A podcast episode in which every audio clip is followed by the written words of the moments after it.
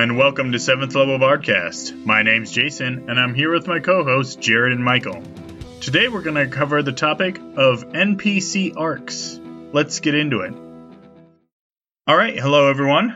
We are back, and we're here to talk about sort of an extension on the previous episode. Uh, we're going to call it NPC arcs, and uh, we're going to dive a little bit further into the arcs of NPCs by themselves. But don't take my word for it. Here's Jared with the foundation. NPCs have a life of their own, but a PC sees very limited part of that life. Tracking the life of an NPC gives the PC, gives the PCs more complete insight into an NPC when they encounter them. It is up to the GM to determine how much of that life is prepared and how much is improvised. However, having NPC motivations, drives, goals, quirks, backstories, and backgrounds makes creating NPC arcs a great deal easier, as verbatim from Jason's notes. yeah, that's for sure. that's all right. Um, my notes are solid. I'll be honest. Usually, I read it five minutes earlier and then rephrase it in my own thing and mash them together to you know make it sound Uh-huh. At least nice. This time, uh, you passed me the foundation, and I immediately went panic. That's cool. I could see it on your face, but I was like, I'm going to go ahead and just let him keep going. Thanks, oh, how do we want to approach this? All right. So, Michael, um, he's like, I can see that look on his face, like, don't you pass it over to me, asshole. Uh, no. I mean, you can pass it to me. So, uh, what we're talking about with NPC arcs is it's going to split us up. I know it will. So, rather than oh yeah, getting into um, some topics and then being split up, I'm just going to go ahead and split it from the beginning.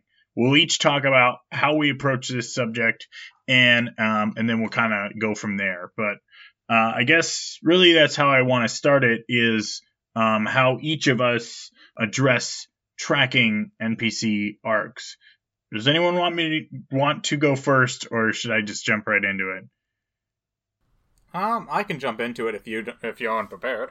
I feel like Otherwise, my I'm good with I feel like my host agency has been taken away. Um, Jason Michael has forfeited his turn. Oh, okay, okay, all right. No, uh, I'll take two. That's fine. Uh, no, I mean, uh, Jared. split it if you want to split the duty. I'd like no, to Jared, buy go a ahead and go first. Damn it. Well, for me, how much how much I track an NPC really depends on what I have in mind for that NPC. A lot of the times, my NPCs are just literally, "Hey, uh, GM, I want to go talk to this barmaid." And then I have to make up a name, and usually I'll make up one or two quarks because I love my quarks. Some of them are positive, some of them are negative. Anyways, I have to try and keep track of the name and the quarks. I fail that a lot because these are throwaway NPCs, usually, or I expect them to be, so when somebody two sessions later asks me for their information again, I usually stumble. However, there are a lot of NPCs that don't appear to be tracked. They resemble the throwaway NPCs quite a bit, but I have actually seeded them. Because if my people are going to a town, I am going to have at least two guards made up. I'm going to have a barkeep made up, a rogue made up, a thief made up, uh, maybe a town crier. And these people are actually tracked. There are people I can tap if somebody goes, hey, I want to talk to this random guard in town city. Well, that random guard just happens to be the one I set up earlier. And then from there, I have much more to be involved with because these ones actually have a lot of more information on them. I still try to keep it light. I usually give them a goal and a complication or two. And then I also usually have an event that they are, are going to be tapped for. I usually make up events which are kind of their own NPC in a way. And that event then will tap other uh, pre made NPCs. Then we have the long-standing or grand-standing ones, like the Big Bad, like uh, long-known allies, or like character backstory NPCs. Um, that last one's actually a bit of a special case, so I'll get back to that. But these grand-standing ones, I have too much information on them usually. I usually know where they are. I usually know what they're doing. I usually know where I want them. I they have purpose. They have measured uh, effect, and so they're always. I'm always aware of them in the background. I try to keep those as few as possible. To go back to how much information I prepare for background NPCs, that varies a lot on the players themselves because whenever I have background NPCs, I like to give a lot of uh, opportunity for my players to come at me with ideas, with concepts, with uh, quirks, with events, with whatever, and then I take them and I alter them slightly, and then I hand them back. that way, they're still interesting, they're still fresh, but it's it's always a complex case of how much weight do I put on this NPC? How much weight does the player put on these NPCs? Because some players write a background, involve an NPC, and then just never attract, never uh, try to find that NPC. And it's up to them to do that if they want, or on occasion it's up for me to bring them in if it's appropriate. But you know, again, special cases. I do this because it's just how I organically grow my NPCs.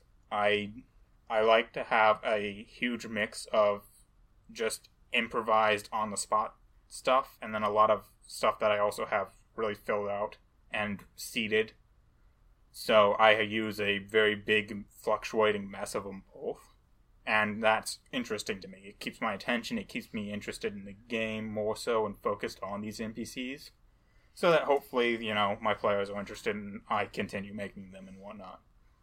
Uh, there's still a lot of flaws with this. For example, as I mentioned earlier, I forget and I stumble a lot on NPCs that are flash created. And on those, I really should write them down or record sessions so that I remember them because it's just. It's bad. So I really need to improve on remembering and writing things down, as probably everyone, but you know. Otherwise, I think that this method's fairly good. I'm sure the others will poke holes in it, so I'll leave it to them to do it. Um. Yeah, I think Yes. Michael wanted to poke holes. So I Well, he can wait his turn. I was just going to point out that it sounded to me like without NPCs, Jared would fall asleep in his own game. I wasn't sure if that's what he meant. Uh, actually, yeah, it would really strip a lot of my motivation, to be honest. like, I like my P- I like PCs. I find them inter- interesting to react to and, and interact with. But if I can only interact with them through a bag of hit points and a trap, I'm not that interested in the game. it's just who I am. so so you're just you're just at the table to entertain yourself. I, I understand your motivation. Oh God, yes. Yes, I, I, Oh, it's well- all clear now. I I've made no claims to entertain anyone but myself. I do know that like Jared will try and I, I think more than most people I see Jared try and create interactions between the PCs where they're kind of interacting with each other. Um so I think like at least that's got to at least interest you somewhat. Uh if it's two PCs interacting. I love when PCs interact with each other. So much so He can take a nap then. Why? No, because that that's actually why my NPCs will interact with each other, like you're saying, is because I'm trying to demonstrate or attract a player's interest into either fucking with these NPCs, uh, reinforcing them, using them, whatever, or thinking, hey, those NPCs have a great idea. Hey, buddy, let's go do that. You know? So I try to help guide my players by setting it up. I'm not good at that.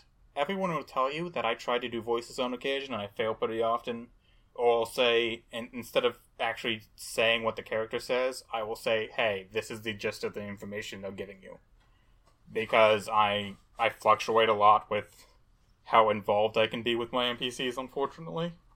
But you know, that's not the topic. to get back on uh, tracking NPCs, the way I track this is usually through um, Google Docs, tons and tons of Google Docs. I tried. I try using World Anvil when I uh, have time to set everything up and look nice and pretty.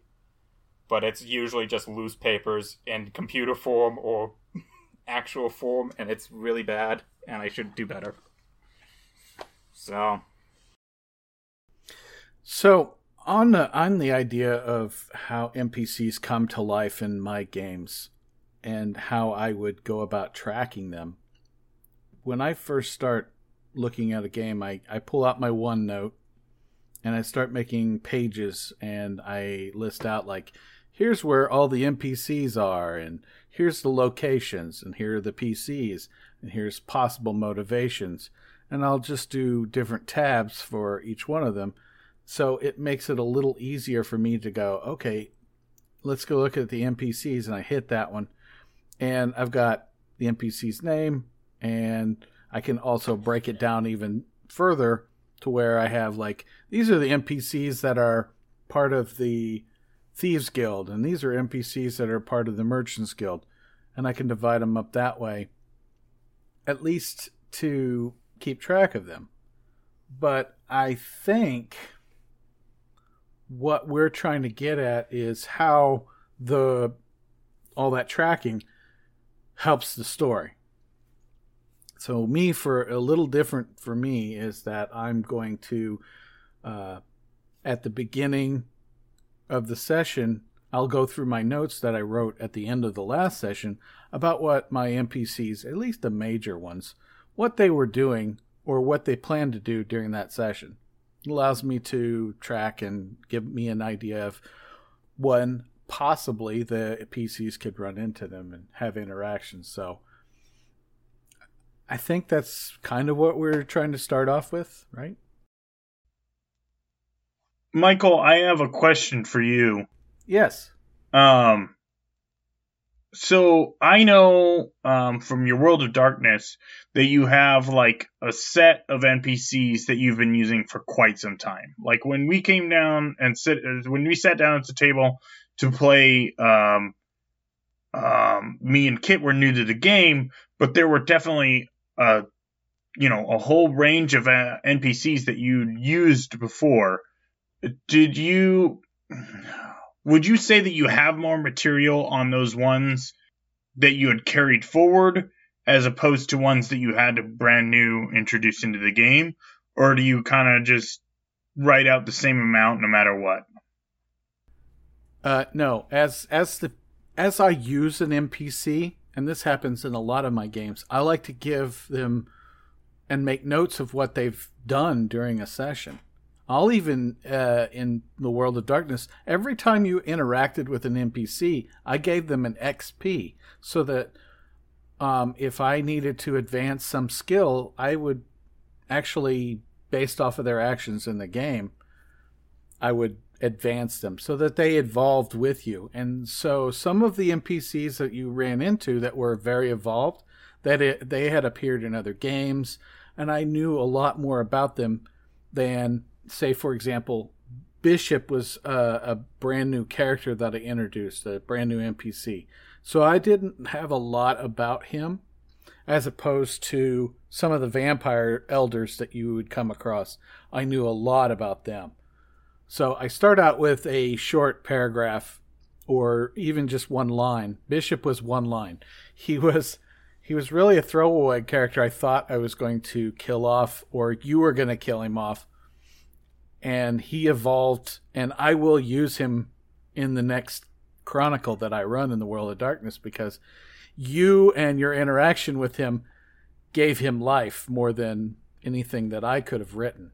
So they evolve with the players. So then my next question is, uh, and this is, can be for both of you. Um, how much material would you write out normally that would tie them to any arcs that you might be running, any major or minor arcs that you might be running initially. Sorry. It varies for me. Like I said, there it depends on the goal. I've had major arc villains that was supposed to last the entire arc have a single sentence. That was literally, um, in fact, uh, you'll know this one. Uh, actually, no, I don't want to say that one. Never mind. I realize that that one hasn't seen its way through yet. Uh, anyways, it ha- it starts with a single sentence, and it was supposed to last the entire time because it wasn't known by the party, and it wasn't meant to be known by the party. It was supposed to act as an outside agent around the party.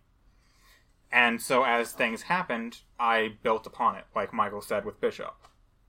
I've also had minor characters who have had an entire page written out because they were supposed to be very vital to a scene and supposed to carry that scene from one end to the other, and then the PCs killed them immediately.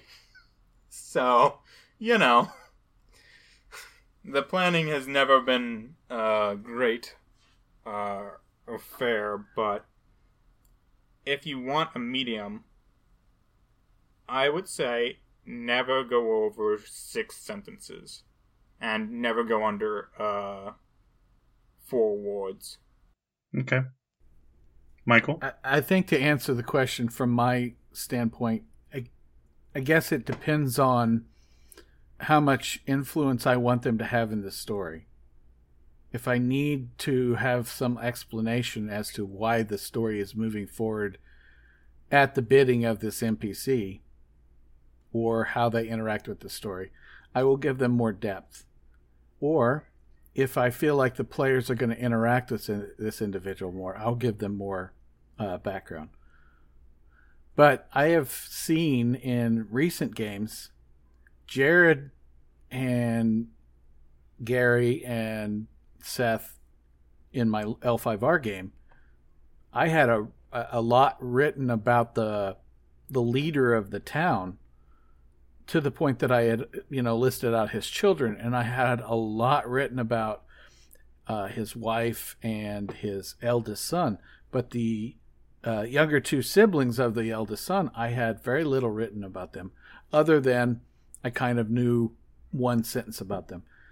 And as the story evolved, the three characters I had written the most about kind of fell to the background, and one of the NPCs became kind of a major NPC because she followed them around after the first chapter. So it's really hard to tell. I, I, I hope that they interact with the ones I put a lot of time into, but sometimes they don't. I wanted to, if it's okay with you, Jason, can I twist this question a bit? Yeah, go ahead. Towards Michael?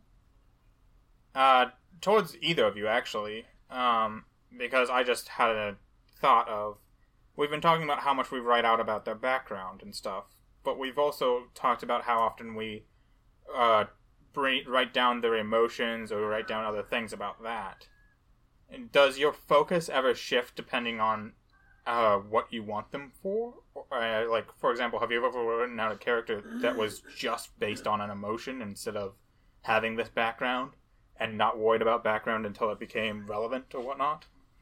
Uh, I'll wait on mine, Michael. I still got to explain how my process. So. Oh yeah, we cut you off on the. You know, it's fine. You don't get a turn.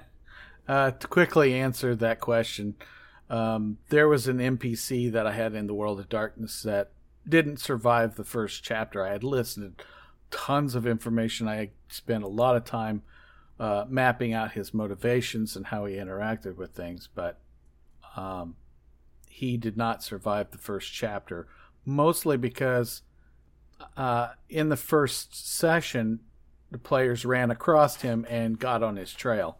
So I knew he wasn't going to survive. But he was supposed to survive at least two chapters, but he survived to the end of the first one. So. That answered my question, but sure. Good information. What was your question? I thought it was about. Did I miss something? Did I sleep through a question? Uh, I asked because we were talking a lot about background. If Oh! there was something else You you, asked- you in asked- place of back. You asked about emotion. That's why that character. Yes, that's yeah. uh, He was based off of an emotion that I was trying to get across in the entire chronicle, which was anger. Oh. That's Oh. what he was all about was anger, and I wanted him to flow through, but they killed him before I got to actually. so, Oh, that sucks. Yeah. But he died in a very glorious way when Timothy knocked his head off. Um, okay, so, um, what I hear uh, is the same thing that when I went back and listened to our game segments podcast uh, or uh, episode is the difference between what I prep and what you guys prep. Because for me, uh, well, I want to take of the first example that I heard uh, out of Michael, which made me chuckle. Uh, he was talking about giving an experience point to uh, his uh, NPCs so that they could, you know, gain skills. For me, I feel like my stuff is much more railroady, uh, in that like if I if if I need the NPC to have that power, then I just like give it to him. And if if I need an NPC to be a part of a plot line, then I just make them part of the plot line. I think as far as prep goes, I'm I think now I do a bit more um maybe like drives, goals, but ultimately what I learned from running Blades in the Dark for the first time was how little you actually need to make an NPC functional if you're going off of what the story is providing for you. Um, because with with uh, Blades in the Dark, you get um, a name, uh, you know, uh, not even a name. Sorry, not a name. Um, you would get um, what are their goals, um, what do they do, um, and you know what do they look like, and then you might assign two words to them, right? Like two words that describe their personality and that's it. Like, or they male, feel female, or um, uh, ambiguous. So, like, I would go and I would just pull up the random chart at the end of uh, Blades in the Dark, and I would roll on it like five times, and I would have a list of NPCs that I could just bring into the game and just use and throw them in anywhere I needed them to be. I made stories that I had no plan for just based off of what was happening in the game. So I'm going to give an example. Um, there was a guy that you guys, what was the name of your group? Uh, the ones that sold all the stuff. Beg and sale, beg and sale. so, uh, beg and sale uh, went to that casino and they interacted with that guy um, who ended up buying a bunch of stuff from him. Then he got in trouble with the bigger guys that he was part of, which was the foundation. Well, I didn't have anything but a few words for that guy, and I inserted him. But then, as you guys started to interact with him, I said, "Well, who owns this casino? You know, why why is this guy you know less influential? Who's his boss? Um, oh, uh, Michael's scanning the room for ghosts." I had no plans for these guys to be involved with ghosts, but I'm going to throw one in there so that I can draw Michael's ghost interactions into it. So now I can use that Michael uh, that he wants to be a part of, and I can use that to make a new uh, that he will fit into. So, like I said, when I ran that game, it made me realize how little information I actually need. And then as I started to play through stuff, I was like, well, maybe it might help to have some goals and drives because I came into interactions where I could have used more prep material. So I try now to do a little bit more prepping, but you know, there have been times when I run games and I have no fucking clue about any of the NPCs that I'm running with. I just kind of use the feedback of the players. What do they want these NPCs to give them? And then let's provide that for them in, you know, some sort of fashion. So, uh, and I've never, Jared, uh, gone off of an emotion. I don't think I've ever based. Really? No, never, never. I mean, it doesn't have to be emotion, by the way. That was just the example I used. Have you gone off of personality traits? Um, Yeah, like any anything that wasn't like strictly this event happened in their background. and that's why they're important. Instead, you just go, uh, this kobold likes shiny things, and the party has shiny things, so it followed them. Yeah. Like this guy's grimy, so he's probably a thief of some kind. He wants their money. Uh, like, yeah, I'll make I'll draw some quick conclusions sometimes based off of a very slim explanation, but yeah. Okay. Uh, yeah. So that is I had Yeah, a quick ahead, question for you. When it comes to NPCs, um, one of the things that I like to use is I always have like a couple that are in the can, that are in the back of my head. I always have them there if I want to throw them in, so that if I need a quick NPC, I've got a personality that's floating around back there. Because, well, I'm crazy, but I wanted to know if you had anything like that, like any tool or trick that you would just have some NPC that's ready to go at moment's notice. No. Uh, I think no. Uh, I like I said, I use what my players are giving me to then create NPCs. Uh, here's another example. Um, like when you went to uh, that, you were like, all right. Uh, when you decided, oh, I'm going to go on that paper route and I'm going to see whose houses have the paper stacking up, right? Um, there was one NPC that I ended up pulling in, but it wasn't any NPC that I had created. It was just um, something, an interaction that happened when you guys were watching the news for the school, and I was like, oh, I have that one teacher. Let's make her one of the missing people. That was more happenstance, but then I created two more that you could have gone to those instead. So it was basically a you know one in one in three chance that you could have gone to any of those houses. I had no NPCs ready. I had no idea who they were, what they were doing. Um, I did kind of like bank on you guys going to the one that was like connected to you in some way. So I did have some information on her, but not really. But for the most part, I don't, I really don't have a whole lot of NPCs that are ready to just be like, oh, I can throw them in when I need to. No, I, I need to. I need to. Uh, but no, I don't. I thought of a question that isn't a derailment because the reason I didn't ask questions was because all the ones I thought of were derailments. However, uh, the reason why I shook my head when you were talking about how you just jump off of the circumstances impulse create characters, because I did, I do say I, I did say I do that, and I try to, but one of the thing reasons why I don't do it more often is because I've noticed that when I do it, I have a pretty regular pattern of characteristics that I go for on a much higher than average base.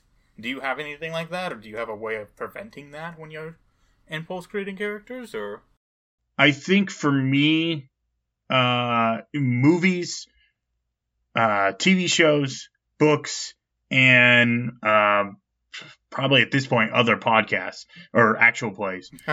Drawing from things that I've seen kind of helps me keep it as varied as I can. Because yes, there are things that I'm going to use as go-tos, and I think it used to be a lot worse than it is now um, where it was like, yeah, there's always this standard trope all the time. Yeah, uh, you're gonna need someone who heals. Well, I'm gonna bring in this fucking cleric that's the same kind of fucking cleric that I've been bringing in for the last five years. Nowadays, I kind of like watch things and I go, oh, that's an interesting characteristic, or that person has an aspect about them that I'd love to use in a game. I kind of catalog those things now, so it's like, oh well this person fit into that situation yeah I can actually think of one. Uh, I thought of it while you were answering. Your names, your characters' names, always have some sort of comedic value to them. either that like or there it's was uh, John. Supine Flats or whatever. oh. Supine. Delecto Pierre supine. Oh man. Best NPC ever. oh man. Yeah they they do. Oh yeah. Pierre delecto. Yeah. Yeah. um yeah i try and put in as many puns try. and silly things as possible. Yeah supine i forgot about supine I love Supine. or the or the um the Kurt and um uh, Dave Grohl, Kurt Dave Cobain Grohl. and Dave Grohl, and then of course one of those guys dies, and I'm like, oh, of course it's Kurt that dies. That was awful, but yeah, I I do play around a lot with silliness. You just always try and hide some sort of comedic relief in all your characters. Yeah. I've noticed. So Eh, or it has some sort of meaning behind it like when i did my um when we decided that it wasn't going to be a one shot anymore and i started my d&d campaign the second one everything that i started with for that one major arc that i brought them into was um, based off of never ending story but i didn't want it to be Mm. blatantly obvious so i took all of the names and information from the German version, the book that it started with. So they had these like crazy German names. Um, and so, yeah, but it had to link all of that. Like, you know, my name of the mountains, they're called the Pizark, Pizark Mountains, but the, the longer version of it is what the name of those people were that were the rock people from that uh, movie. So, that from that storyline. So, Mm. yeah. okay. Clever. I draw a lot from Sorry, movies and shit. no, that's that's Yeah. that's what we that's what we all do a little bit.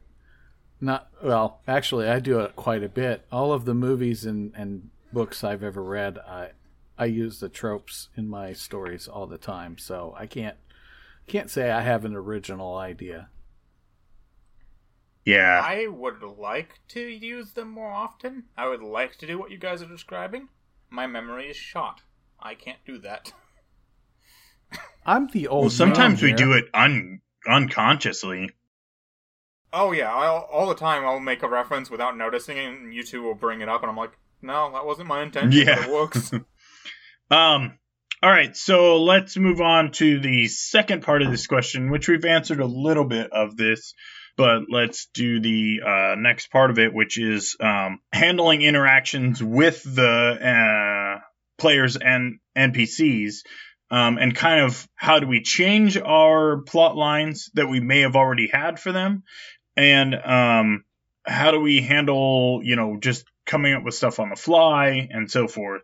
How do you oh uh, that, that my last question. Um i thought maybe you guys might delve into a little bit. Like how do you um handle a npc that might have a plot line that literally is on the same trajectory as the pcs so anyway jared i will let you jump in on all of those uh questions I'll just go down the list, even though I really want to jump into the last one. We'll leave that for later.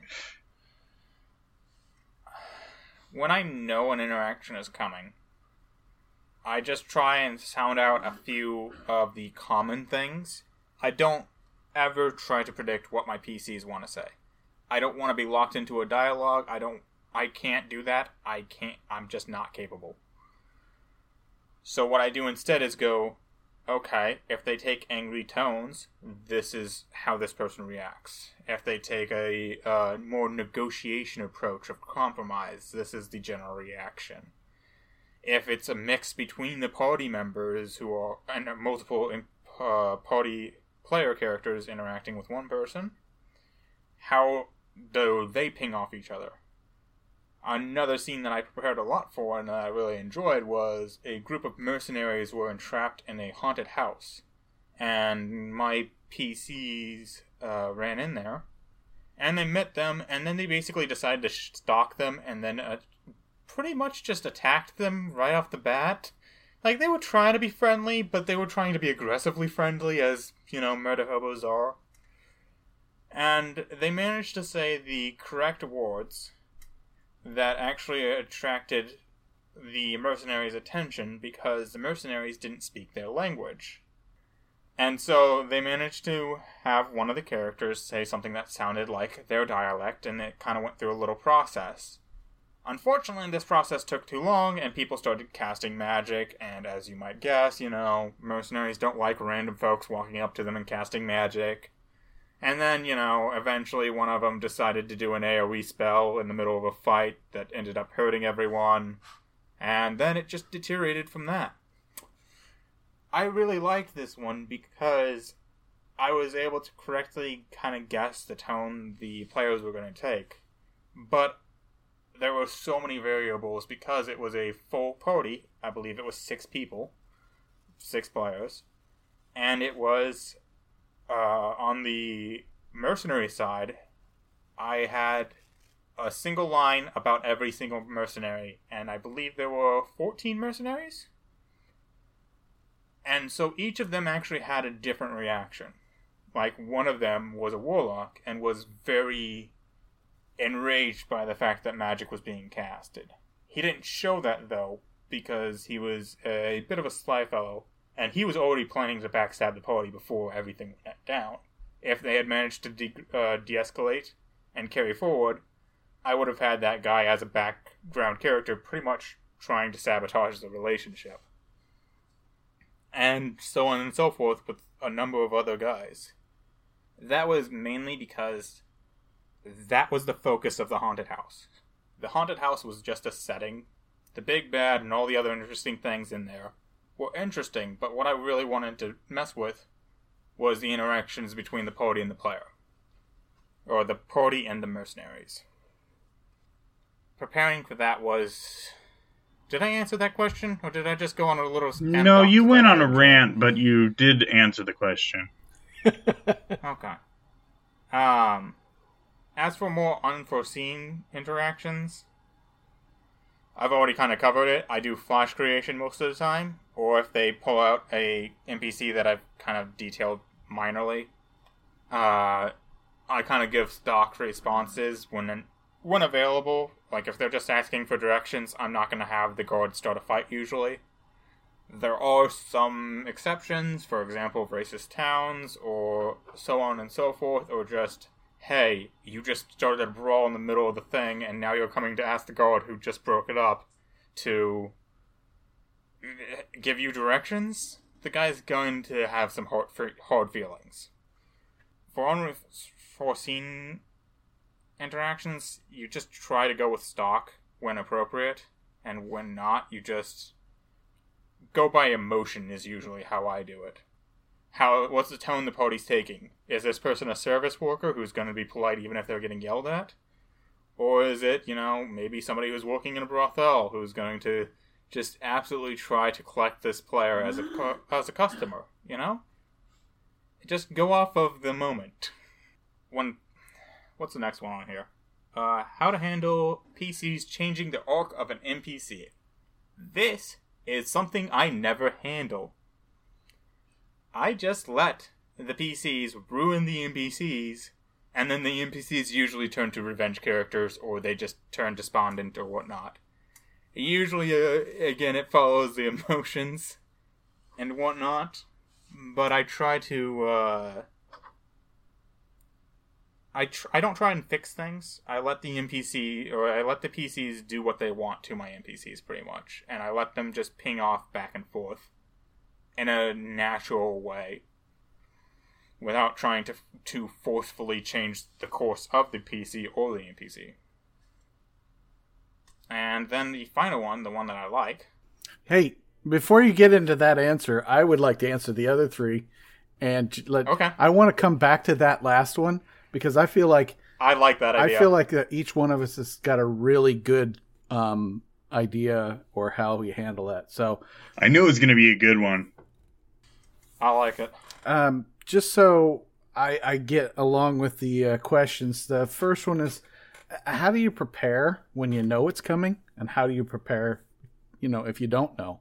That's the first two. yeah, yes. that, that's the first two. So um, when I know it's coming, I usually have a, a few notes on how the interaction will start, and that's it. I don't want to plan anything beyond how it's going to start. I don't want to write out any dialogue.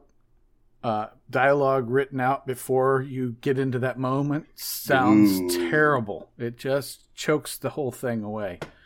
So if I do anything, it'll be okay. This is how it starts. This is the mindset of the NPC when the interaction happens. When it comes to unforeseen stuff, that's when um, that part of my brain clicks on and I can do whatever I want and I can interject my ideas into the story through this NPC and maybe even come up with some very what I call iconic moments for the story that the players latch onto. Uh, a lot of the things that I did in my World of Darkness game came from those moments that I wasn't prepared for. Jason going into a bar and threatening uh, a very powerful vampire, uh, making some very lewd comments to him and almost getting staked. Unprepared. I did not see that one coming. And so when it happened, boom, that just set a whole trajectory of that NPC. So that answers the third question. How do I handle it? I allow it to happen. I allow Jason to change the, the direction of this character that I had actually set to be kind of a snob, but not to the point that Jason drove him to. And he almost became homicidal because he was enraged by what uh, Jason was throwing at him. Not Jason, but his character, but, you know, the two Well, started. They're the same and then sometimes. and then I convinced uh, Kit's character too that he was an asshole. So then Kit started in on it too. oh god. Yeah, so those are those are where I'm at when it comes to uh, NPC and PC interaction. It is my idea that the NPCs are a piece on the board that the players can move about by interacting with them, and they can change their direction. Now, on the reverse of that, NPCs can also change the direction of a PC's behavior, but that's a whole other uh, topic entirely. That's that's pretty much a, a single topic right there. Um, so this is funny. Uh, this actually made me think. Um, when Michael was just talking just now, if I know an interaction is coming, this is actually the time that I will prep stuff because I know, hey, they're gonna like if a session ends and they're specifically headed to go to someone and I'm like, I know this interaction is going to happen. Then I'll write out some stuff. And I'll even go as far as to say, if they do this, then this happens. If they do this, then this happens. The reason, now, I know I see Jared shaking his head. The reason I do that, though, is to give me jumping off points. I don't expect them to actually do that. It's just like, it gives me a mindset of, oh, well, this person thinks like this. So, yes, Jared. Also, I just want to point out earlier I said if the tone's angry, the pl- the uh, NPC will respond like this. So Yeah. I literally said the Yeah. same thing earlier, Yeah. but nobody gave me shit. Yeah, it's it's it's just like our notes. It's bullet points of thoughts, and it will lead to the next Yep. thing. So it's not really a cause and effect. It's just kind of, hey, these are reminders along the way. Right. Well, and Yeah. then, you know, well, honestly, like I used to write if then and expect it to actually happen that way. Um, you know, maybe in my early days, that was that was it. Like, and then if they did something different, I was like, oh, uh, yeah, I didn't think about that. And I had to learn to improvise. And then, you know, finally now I'm at the point where it's like, well, yeah, I don't expect them to do any of this.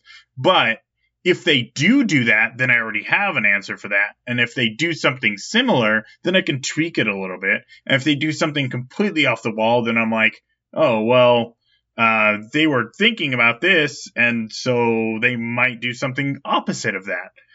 Um, so, uh, but in unforeseen, that's when I straight go to my imagination. And I love it when players talk at the table like, oh, well, I think they're probably going to do this. Like when they start bantering between each other about what they think about that NPC, then it's like, all right, well, now they're going to do that. Uh, I specifically tried to do that with you, by the way, Jason. I've egged some people on knowing that you were going to take their ideas and run with it. yeah. um, yeah, because it, it it gives me ideas and it helps move things forward, and um, and I can also ask those kind of things like, oh yeah, like if it's an NPC that's you know somehow tied to the player, then I could be like, oh, what would you think they would do in this situation, or so forth.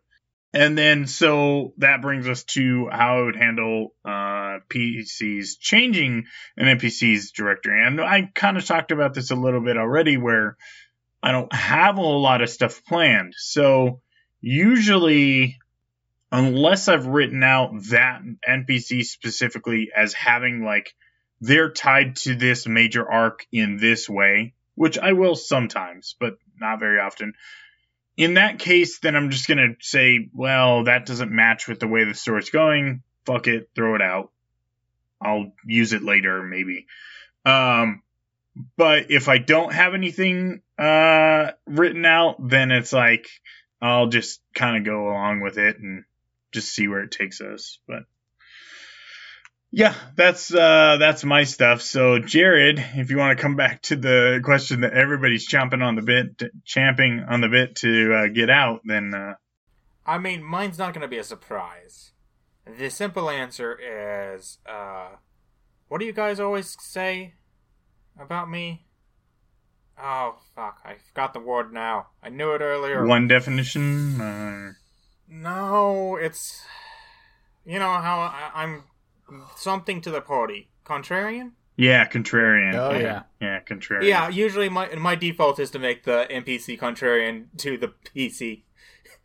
Whether it be even if they're going to hunt for the same, let's say the PC and the group in the group is a bounty hunter, and they're with the party to bag this specific target.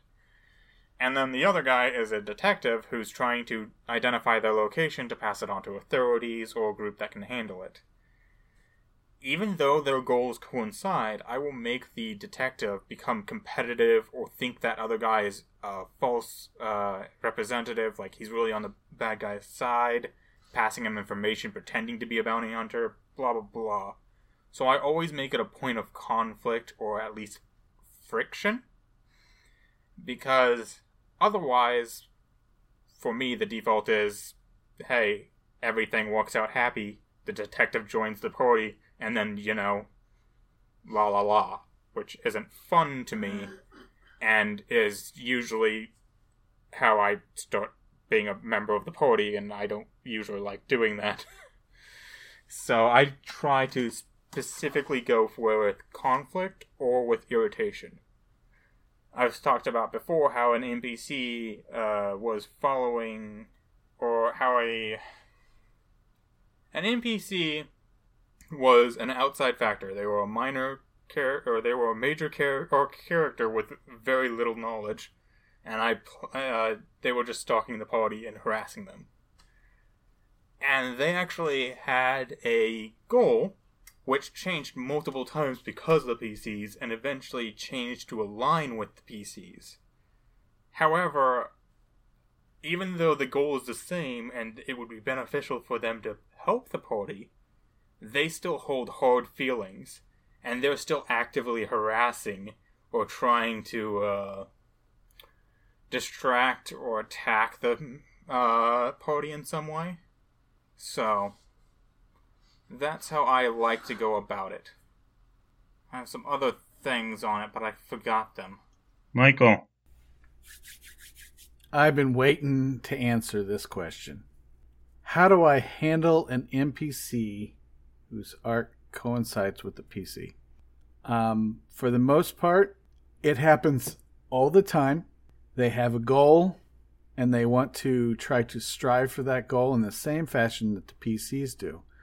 Sometimes the NPCs are allies, and if that happens, I think that they gain a, a, stronger ally than they would normally come across. Somebody that's motivated to help them out, push the story along, really kind of blossom into an ally that will play out in future chapters of, of that game.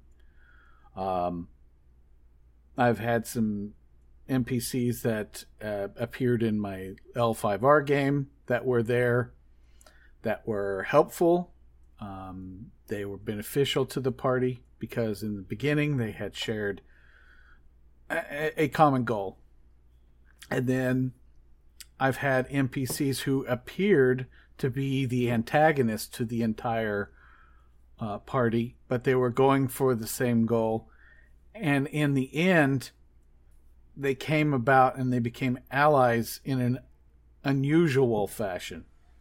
Uh, I think back to the L5R game, I had created an antagonist situation with the party and some uh, a, an army of Scorpion clan, and there was such an antagonism between them that Kit was forced to fight a duel, and in the end, he won the duel. But because of the way he honored the the scorpion that died, all of the scorpions saw a great honor in him, and they they changed their path, and they started to help the party, and so they became the antagonists that aided them. And the third pattern would be an antagonist that is going for the same treasure or same goal as the PCs, and it's a competition. So I would, I would, you know, hey, by the way, he's getting ahead of you. You better do something about this type of situation. So that's that's kind of how I would handle the three different types in my head. Um. Okay, so I'm glad you brought up that last one because I I thought about it in a way, but not exactly that. And I think if it's competitive and they're going for the same thing, I'd like to have a good rival, so that definitely stays in. If a PC is a friendly PC, they have the same goal, dead. Or or removed dead. in some way. Dead, oh. not interested, some way they are getting removed from that goal because I hate tracking NPCs with the party. Absolutely hate it. We're okay. There for a moment, I thought you said you were going to kill the PC, and I was like, "Wait a second, wait, what?" Just because they have the same kill the whole party, yeah, kill All the kill the Every party. Every single one of them. The NPCs are more How important. How dare those players have agency? These this story is about the NPCs, not the PCs. My but you were talking about the NPC dying. Yeah, yeah, okay. yeah. Death to the NPC. They're they are going to die. Preferably, they die helping them out to where like they were with them for just a little bit of time. They were helping them out, and then death, just death to that NPC. Uh, just enough to get attached. Exactly, so that they have more motivation going forward. But yeah, I don't like to keep them around too long. I just don't like to have like I don't like NPCs that hang around in the thing and I have to constantly like grow them and make them better and uh, yeah. yeah, yeah. Uh, oh, you actually grow them? Oh, mine, um, mine don't usually grow. Well, that's what I'm they saying. stay the same. I mean, I might, poking. but I don't like to. Yeah. Okay, so uh, let me get this straight. Jared likes to have his NPC so he doesn't fall asleep in his game, and you yeah. don't like to grow them. Jason, you don't like to grow them, and you just kill them off.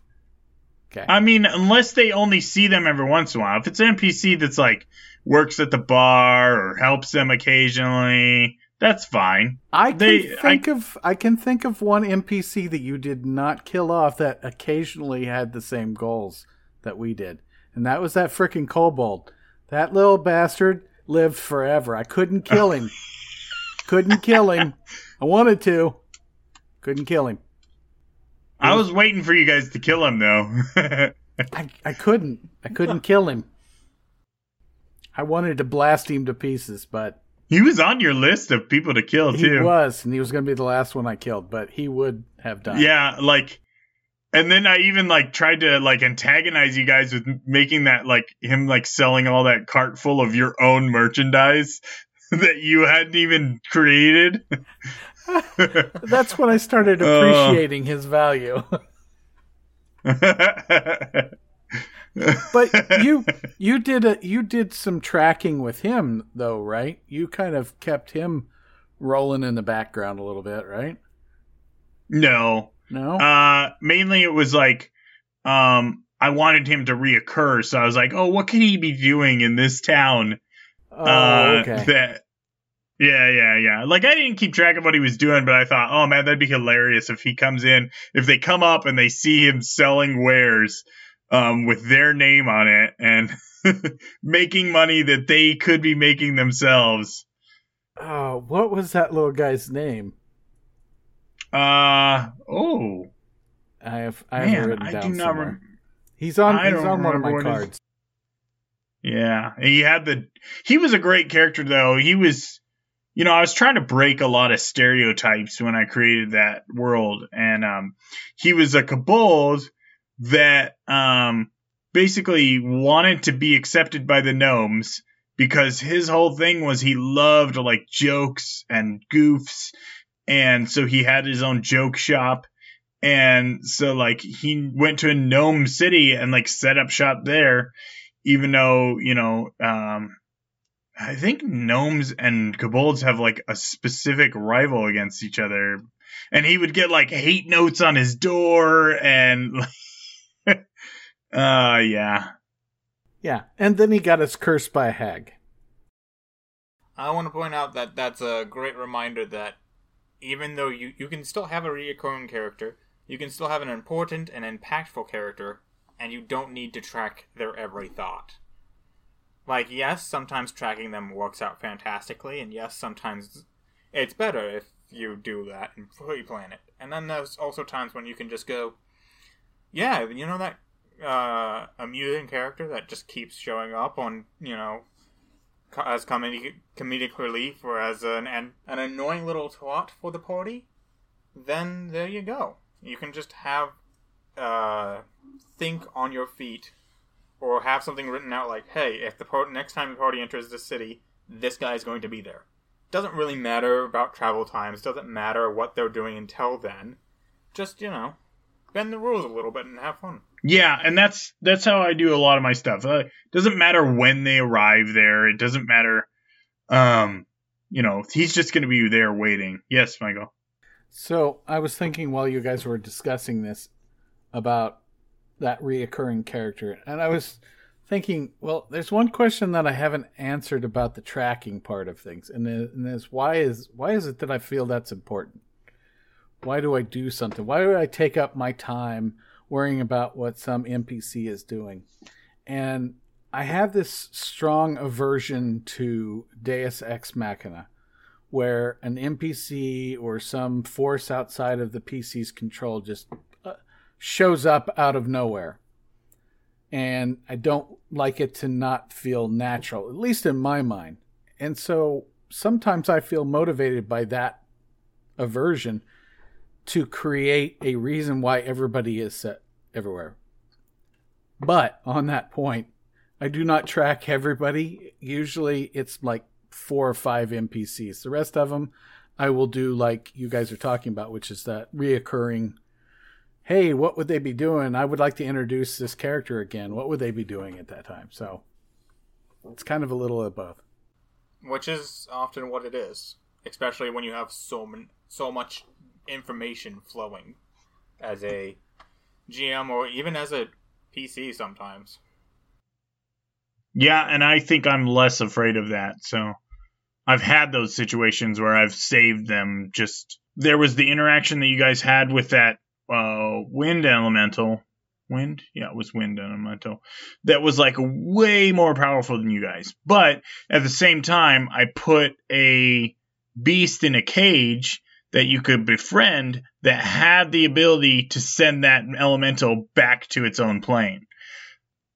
And so it gave this out if you guys were getting your asses kicked that something could come along and save you from it, um, which I ended up having to do. Um, and I didn't, I, I don't think it bothered me too much, but uh, I do try and avoid those um, all the time. But I think sometimes it just, um, yeah, I'm I'm okay with doing it sometimes. But anyway, so uh, I'm going to pass it over to Michael to give us a wrap up on this episode uh, before I talk all day. Do we want to do any shout outs of any kind? This is off the record. Shout out to Jared who made it to through his trip. Shout out. Hey, I finally got my first vaccination shot lately. yeah, Yesterday. absolutely. Uh, I'm glad you mentioned that. I got three that I'd like to do. Uh, this Okay. is three podcasts that I listen to um, that I thoroughly enjoy and I'd love to have people listen to. Um, first one will be pretty easy because you guys have listened to the episode of Leighton Legends. Um, great podcast. Uh, makes me uh, enjoy 5e just a little bit. Uh, could have been Heroes. Uh, we will have uh, the DM from uh, the GM from that, Robbie, on in a future episode. Um, and um, Control Group, CTRL, like the key on the keyboard, as they would say. Uh, those guys do each season is just a quick breakdown of of a game, and so they'll do just basically a chapter of material for uh, games, and they're all actors. Uh, they're based out of Flagstaff, and they're fantastic. Really good at improv, and they're really good at a shared narrative. So, uh, you guys got anything? Was that your shout out? Yes. Or was that you informing us of your shout out? Okay. I was confused for a moment. That's all. You're confused all the time. Um. No. I don't got anything, unfortunately. Not with the move and all that, so I haven't been really looking at much besides what you guys have sent me. That's so fucking funny. You're the one that brought this up, and you I didn't mean, have a actually- shout out. Uh, well, because I know Jason forgets things, so I'm trying to be more active and proactive. Okay. Um, come hang out at the Discord. We're trying to talk on there more, but you know, it's lonely. Yeah, we're hoping to have more discussions after the episode. So jump on the Discord, find it on our website, seventhlevelbardcast.com, and uh, come over and have a conversation. Michael? Um, I have a lot of podcasts that I listen to at work because I have sometimes some really boring days, so I listen to a variety of things. But two podcasts that I love to listen to are Happy Jacks uh, RPGs. They they love to talk about any kind of. They are an advice show. Love to talk about any type of game, any style of game. Some of the ideas that I have have matured by listening to what they're talking about. Um, Happy Jacks is uh, actually run by a guy who uh, they had a Renaissance band, and they do a lot of uh, uh, folk music out of California. And I've, I, I met him at uh, Gen Con a couple years ago, so I, I really feel like uh, they are somebody I would shout out to. And then the second one is another one called uh, Fear the Boot. And they're guys out of uh, St. Louis, and they're one of the older podcasts that are out there. And they do advice show, but it, they try to keep it really generic with the type of games that they are talking about. But sometimes uh, they throw in some hints about what they've played in the past. So you know, BattleTech and uh, D and D, and I heard about Blades in the Dark by listening to that podcast. So I really uh, like to shout them out because they got me connected to that game. Otherwise, I would not have ever heard of it. So those are my two shout outs. All right. So, with that, Michael, would you like to give us a wrap up on the episode? Sure, I would love to. So we covered NPCs and the life that we try to give them through our stories. And sometimes it's the interaction with the PCs, but how do we keep track of the NPCs that are, you know, moving in the background or how uh, PC comes across them? So we discussed that idea, and I feel like what we connected is our three methods of how we use NPCs and how they are part of our story and how they can come in and out in a reoccurring fashion or how we keep track of them in the background. And I think the interactions between PCs and NPCs can be crucial to your story and how you, as a storyteller, uh, evolve and use these tools. So, going forward, think about the NPCs that you have and how they can become part of your PC's shared narrative. All right. Thank you for that. Thank you, everyone, for listening. Go check out some new podcasts and continue to listen to ours. Come on the Discord, and we will have a conversation with you. So, uh, thank you and good night. This has been Jason. This has been Mike. And this is the ghost of Jared. Bye bye. This has been a production of 7th Level Bardcast, copyright 2021. Listeners are free to use this episode in any non commercial endeavor so long as credit is provided to 7th Level Bardcast. You can find links to previous shows, resources, and our social media at 7thlevelbardcast.com. Also, connect with us through our Discord link on the website. We invite our audience to offer feedback, suggest a topic, or for a quick conversation. To support the show, like, subscribe, and review on your favorite podcatcher. Music provided by Arthur Vinke.